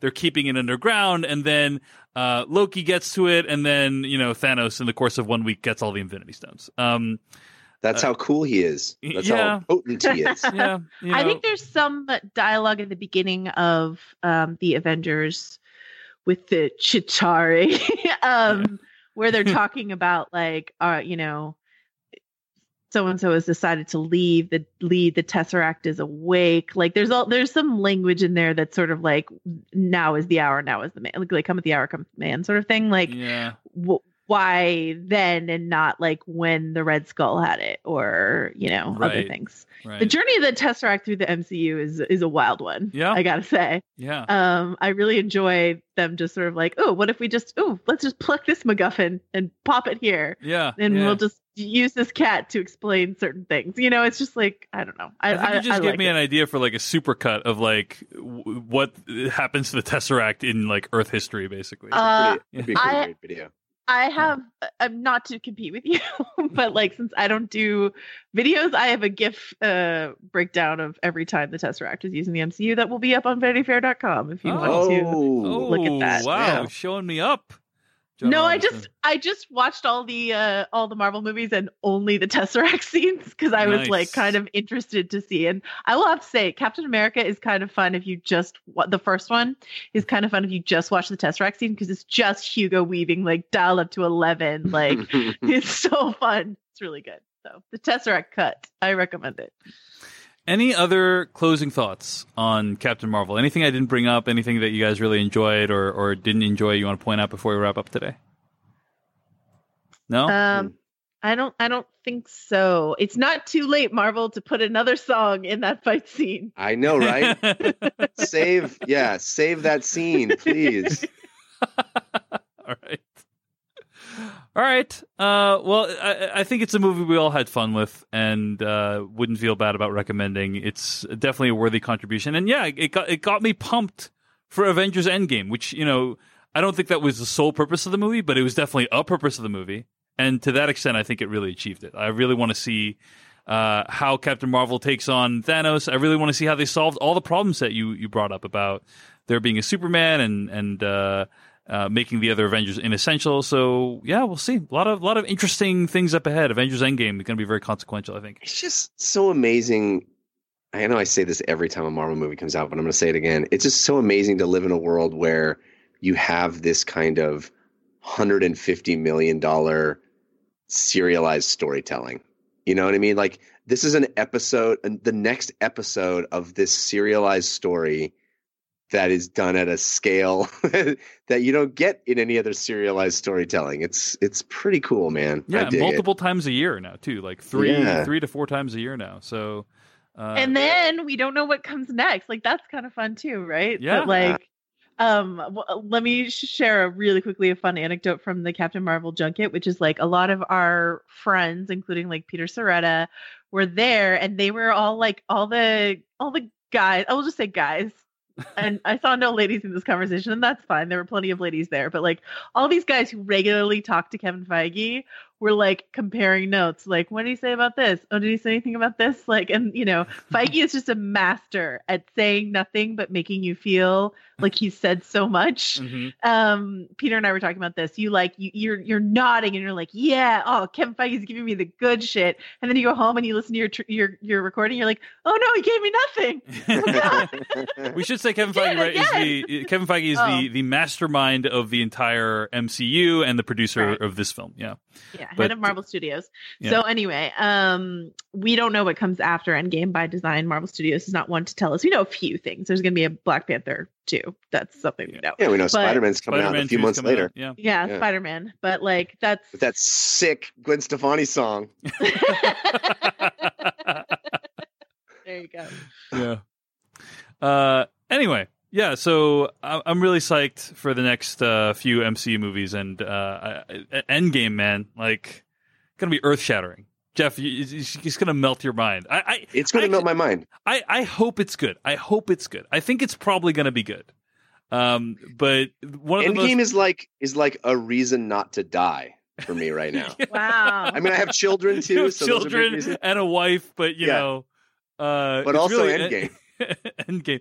Actually, I saw this news article about um, old people not Huh? wanting to die because they want to see the Mueller report come out, uh, which I just thought was like, That's wow, their like, end game. yeah, that is, that is Very their good. end game. So, But here's what's crazy: by like June of this year, probably we'll have the series finale of the Mueller report, yeah, this, the series finale of Game of Thrones, and Avengers Endgame will all Yeah. have happened, and then Which we will one do be. you- Which one do you think of as the biggest chance to be disappointing everybody? um, and then we'll be I'm- By bereft and disappointing, I mean I mean for our democracy. yeah, one one Yeah, of them. Yeah, go ahead, Joanna. Well, I know he's obviously talking about Game of Thrones. One of them is going to cause the end of the republic, and one of them's the Mueller report. and the other Um, one's the yeah. Mueller report. Right, that's right. One of them will cause rioting in the streets from people unsatisfied, yeah. and the other one's the Mueller report. Yeah. Anyway, okay. I think we, I think we workshopped that joke to perfection. Yeah. We got there. Nailed it. I was trying to go with a uh, one of them will uh, you know attempt to unite a bunch of disparate factions. uh, I don't know. the yada other yada is, yada. Mueller. the other is Game of two, Thrones. two of them, two of them will unite disparate factions. Okay, whatever. This is bad. It's become bad now. yeah. It's bad now. All right. Uh, well, that's our review of Captain Marvel. Uh, thanks for listening and hope you enjoyed it. You can find more episodes of this podcast at slashfilmcast.com. Email us at slashfilmcast at gmail.com. Our theme song comes from adamwarrock.com. Our spoiler bumper comes from filmmaker Kyle Hillinger. Stay tuned to hear what we'll be discussing next time. In the meantime, Joanna Robinson, where can you find more of your work on the internet this week? Um, you can find me on the Still Watching podcast, the Storm of Spoilers podcast, the Little Gold Men podcast, and VanityFair.com and Twitter at Joe Wrote This. And also, uh, we're going to be doing this Game of Thrones podcast as well. Oh, what is it called? It's called The Cast of Kings. Oh, Cast of Kings. Got it. Yeah. Can I just say, I am officially very jealous of you, Dave, that you get to podcast with her on a weekly basis. Uh, she's a delight. Uh, Jeff. I agree. I agree. Um, Oh wait, you're still here? You weren't supposed to hear that. Jeff, Next time, do it in limerick form. Thank you very much. where can we find more of your work, Jeff? Uh, you can follow me on Twitter. I'm at Jeff Cannata, which is spelled with two N's and one T. And I have a video game podcast that's called DLC. You can find it wherever you get podcasts or by visiting 5by5.tv slash DLC. Uh, I have a new video out with the filmmakers of the science fiction movie Prospect uh, about how difficult it is to make a good sci-fi helmet. Uh, a lot of challenges that go into it. It's very interesting. Shouldn't appear out of nothing. Uh, yeah. What? What did you say, Jeff? Shouldn't appear out of nothing. I don't get. What do you mean? Was I, I was talking about that for like the two, 10 minutes earlier in the show. Oh yeah, But- yeah, yeah. That's right. Okay, yeah, yeah. Gotcha, gotcha. Yeah. Um. Well, I mean, you know, if you watch this video, Jeff, you'll understand why they made them nano things that appear out of nothing because that's just a lot easier to do, you know, than actually building a physical thing that goes on your head. Um. But uh, YouTube.com slash Dave Chensky. That's Dave Chen S K Y. That's where you can find that video and all of my other videos. Uh. And I'll be making a couple of videos per month in 2019. So check that out. Uh. Thanks for listening. Next week we'll be discussing Triple Frontier the new J.C. Chandor movie that's going to be premiering on Netflix. Uh, so yeah, that should be a lot of fun. Oscar Isaac, Ben Affleck, uh, heavy hitters. I'm actually going to try to see that movie in the theater. Do you guys, uh, do you hear that that movie's going to be in the theater? Um, Is it? Yeah, I think it. I think it is. I'm going to try to see it in the Take theater. that, Steven Spielberg. yeah, indeed. Uh, my friend Richard Lawson uh, is calling that movie Back Tattoo, the movie. So, because I Have you think they all got tattooed. They were all like frolicking on a beach with back tattoos, I think. I so, see. Okay, uh, has he seen anyway. the movie, or is it just his take from the trailer? No, it's just like from the paparazzi photos of like it's like Charlie Hunnam, right, and stuff Yeah. like that. Like they were they were all like shirtless frolicking on a beach in this one day, and the paparazzi got them, and so yeah, back tattoo the movie. Um, I know he's not knocking the movie itself. I'm sure it's a masterpiece. Right, fair enough. I mean, J.C. Chandor's last two movies have been pretty good. Uh, what he did, All Is Lost, and Uh, I feel mixed on JC Chandor personally, but I thought um, Margin Call was very bad, but I thought All Is Lost and Most Violent Year was pretty good. All right, well, that's it. Thanks for listening. We'll see you in a couple weeks. We watch the movies, flicks, tracks for the good, bad. It's the slash film cast. For all the news and the movies coming out, cause you know that it's the thing worth talking about. Hello, everyone. Welcome to the Slash Filmcast After Dark, uh, where we talk about a variety of random topics. Now, a couple things I want to point out. First of all, Devindra and Jeff are here for this After Dark. Uh, and, Hey. Uh, Hey. Devindra, y- uh, we missed you for the Captain Marvel review that listeners just heard, but glad to have you on the After Yeah. Dark. Through the power of time travel and a 90s pager, I'm here. That's right. Very good. nice. I like that reference. Um, so uh, we- I, I saw a complaint, not really a complaint, but like a um, an observation in the Slack Filmcast at slackfilmcast.com. People were saying like, "Hey, the After Darks recently have been about movies. Like we reviewed Russian Doll, we reviewed, we reviewed Burning. We want Um, more bullshit. Yeah, we we want more like completely pointless stuff. We Uh, want to be able to shut the show off when the After Dark starts.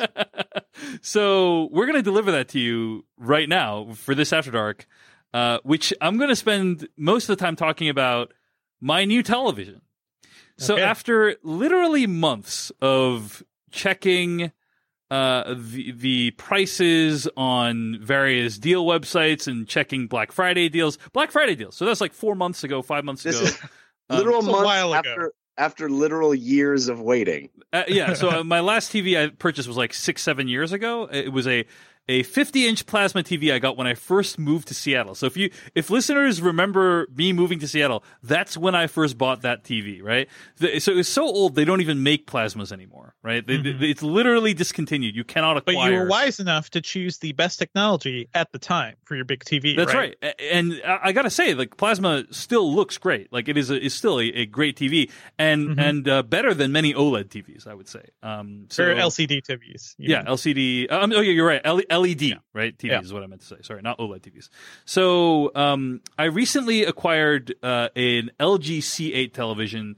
Um, I acquired it for two thousand dollars. Uh, the price on Black Friday was twenty six, twenty seven hundred. Well done, so, sir. So I was like waiting. I was just waiting. I was like, one day it's going to drop to a price that I find to be acceptable. And then finally I saw it and I'm like, I'm going for it. It was a reputable dealer, bnh.com, Uh-huh. $2,000. I'm like, I'm going for it. I'm going to go for it. Right. And I went for it and it showed up and uh, it is spectacular. But I want to tell you the story of uh, what happened when the box arrived. Right. Uh, which is that This this sounds like it'll be similar to a Jeff story of when his TV box it's, it's, arrived. it's it's it's extremely similar. It's ex- it's it's painfully similar. So, um, so when I when I tweeted that the TV was here, uh, one of our, our listeners, I don't remember who, I apologize, but someone tweeted at me, "Make sure you follow the unboxing instructions." Right. And I was like, oh, you know, of course, of course, they're going to follow the instructions, right? Why, why wouldn't I, right? And the TV has these like ribbon, like these like not strings, but they're like these like ribbons wrapped around them, like these like um straps, Plastic. yeah, Yeah. these plastic straps wrapped around it, right? Yeah. And so I cut them off, uh, and uh, and what you're supposed to do is you're supposed to cut off the straps, Uh-huh. which is like keeping the whole TV together, and then you're supposed to cut open the top of the box. And if you were to cut open the top of the box, that you would see instructions right there underneath the box. Do not pierce. It, well, it Yeah. It, it, it, it- what you're supposed to do is you're supposed to use the box as a table, and kind of move the TV Ah. out of the box, place the TV onto the box f- face down, screw the stand onto the base Right. of the TV, then move it back upright, and then move it into your um into Right. whatever you Because define the screen stand. itself is so thin It's and so hard it's to like deal thinner with. than Yeah. an iPad. The screen Yeah. is thinner than a, it's a 65 inch screen. It's like thinner than an iPad, and so it's like any like bending or flexing that you do is very possibly going to break your two thousand dollar investment, right? So, uh, but here's the thing, gents, is um, I cut off those ribbons.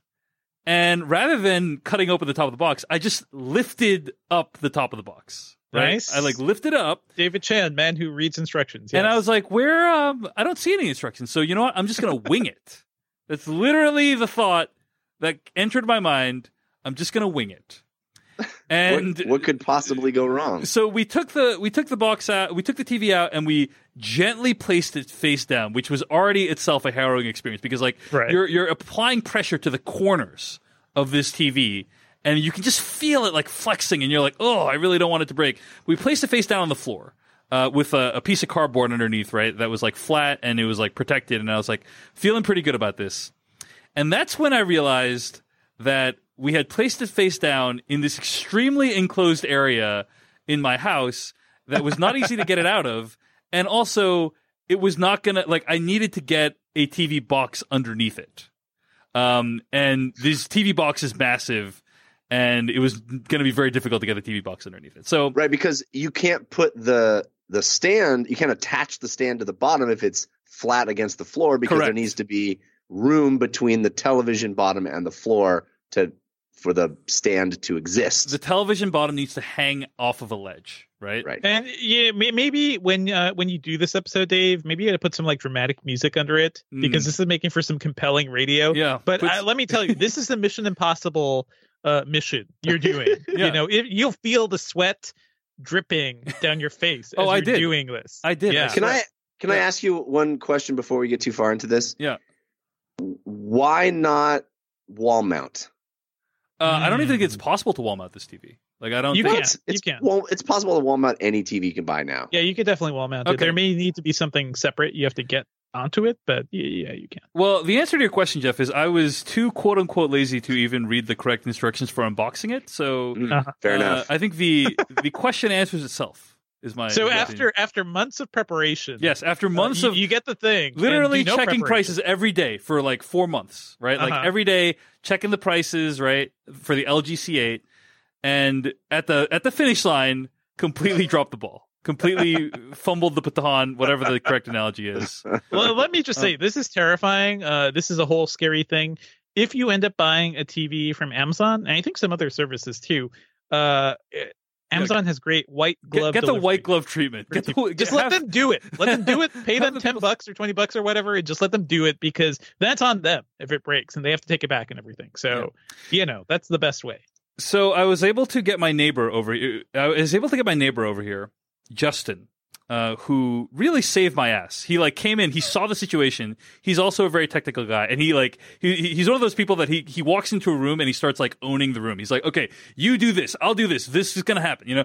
And so he just like what we basically did was we lifted the TV straight up off the ground and then Yep. slid the box underneath it, Oh. which you're not supposed Oh to man, do it. Three that way. person job, three person that's job. dangerous. two two person job, but it was very dangerous. We got the box on, put the stand on, and then finally everything was okay. But man, that was mission accomplished as it like snapped into place. Yes, it was so satisfying. Um, and then, but then, like, then, like, the whole time I was nervous. Like, oh, did it break? I need to like turn it on to make sure it's still good. Um, but uh, we turned it on. The TV functioned really well, and uh, this TV melted my eyes. I mean, it is amazing. It, it is.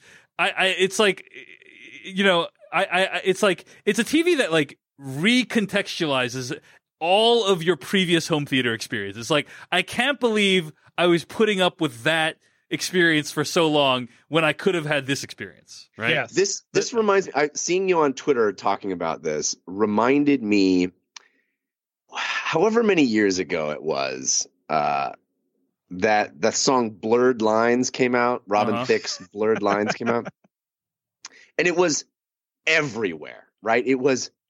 You could not turn on the radio. You couldn't turn on television. Robin Thicke's "Blurred Lines" was everywhere. Uh huh. Really curious time- where this is going. yeah, you're gonna love this.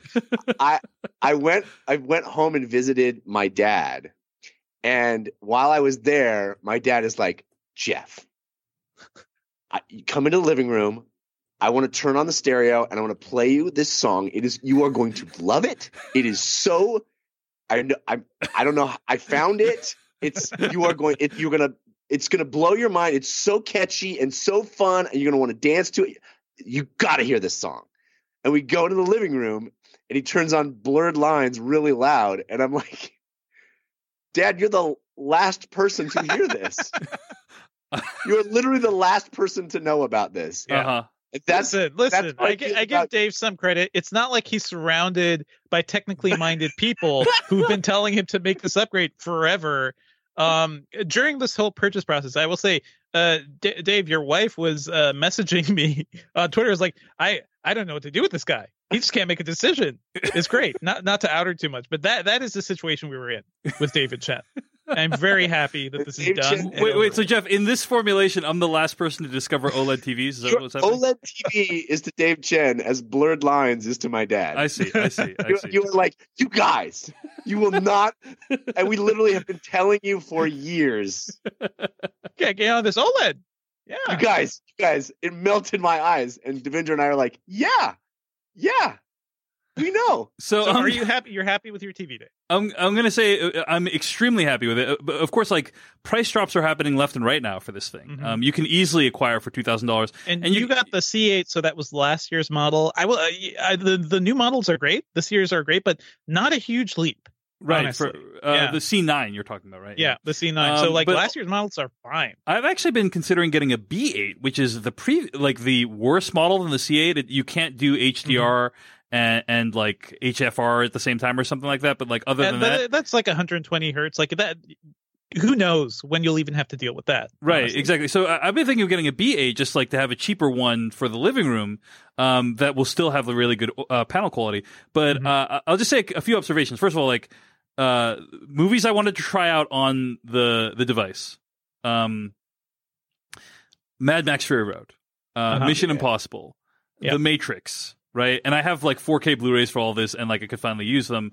Uh, and those are all great things to try out. Roma in 4K on Netflix, freaking incredible, right? So I'm like, I feel like I'm seeing movies in a new way before, and seeing them in, in a way that's superior to many theaters, even. Right? Yes. Like I, I get a better better theater experience at home than at the theater itself. So it, it Mhm. is incredible. Because it's do- brighter, it's more controlled, and it, few theaters have HDR unless you're at a Dolby screen. Yeah, So, unless you're at Dolby yeah. Cinema, like you, you know, some sometimes the HDR is even better. I will say this that uh, uh, for the longest time, I thought that my 4K Blu-ray player on my Xbox was a piece of crap because uh, all the colors looked super washed out and stuff. Uh Uh-huh. but it turns out that it was simply because I had not activated the HDR setting on the TV, which I was Yep. like, why doesn't that come on by default? But anyway, it should. It's a it weird should. thing. yeah. Yeah, eh, that's a really good per- public service announcement. I ran into that problem too. You Google your television and HDR, Yeah. no matter what television you got, because Yeah. chances are you're going to need to do an, a few extra steps to make sure it's. Make sure all the settings, make Yeah. sure wide color gamut, all that stuff is set up for each HDMI input. Also, if you have an Apple TV or whatever, make sure that's also outputting the right signal. Um, because I know a bunch of folks like maybe uh, I, I've seen people's TVs where they're just on like 4K SDR or something on Apple TV. You got to get the HDR or or Dolby Vision if your TV supports it. Get that turned on. Well, what's I, amazing? I love the fact that my television has a little uh, glyph that comes up when Mhm. HDR is activated, Yes, so it same. tells me it's on. I'm really, I really appreciate that. I got a That's Dolby. Vi- I get a Dolby Vision one too. Like when it's like Dolby Vision, it's like, oh wow, I'm watching Dolby Vision right now. Um, you know what's great though is you know that public service announcement that Chris McQuarrie and Tom Cruise had about Mhm. uh, turning off the soap opera effect on your TVs. Uh, motion smoothing, turning that off on your TVs. That actually plays at the beginning of the Mission Impossible Blu-ray. So like when you pop when you pop the disc in, they, they tell you, yeah, exactly. Listen, Turn off. They have that the terrible power setting. to do that. It's Yeah. amazing. It's amazing, and bravo, and I'm I'm so grateful for that.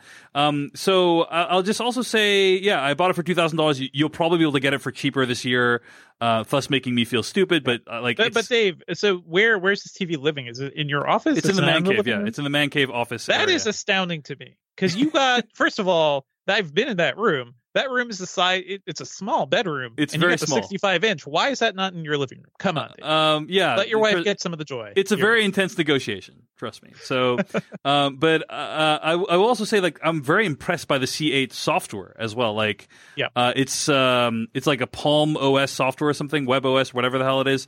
But Yep. it basically has all the apps you need. Um, the only thing it doesn't have is like Apple TV, iTunes movies, but like Prime Video, Netflix, like anything you want is basically on the TV itself. So, uh, really impressed with the look of it. Really impressed with the interface.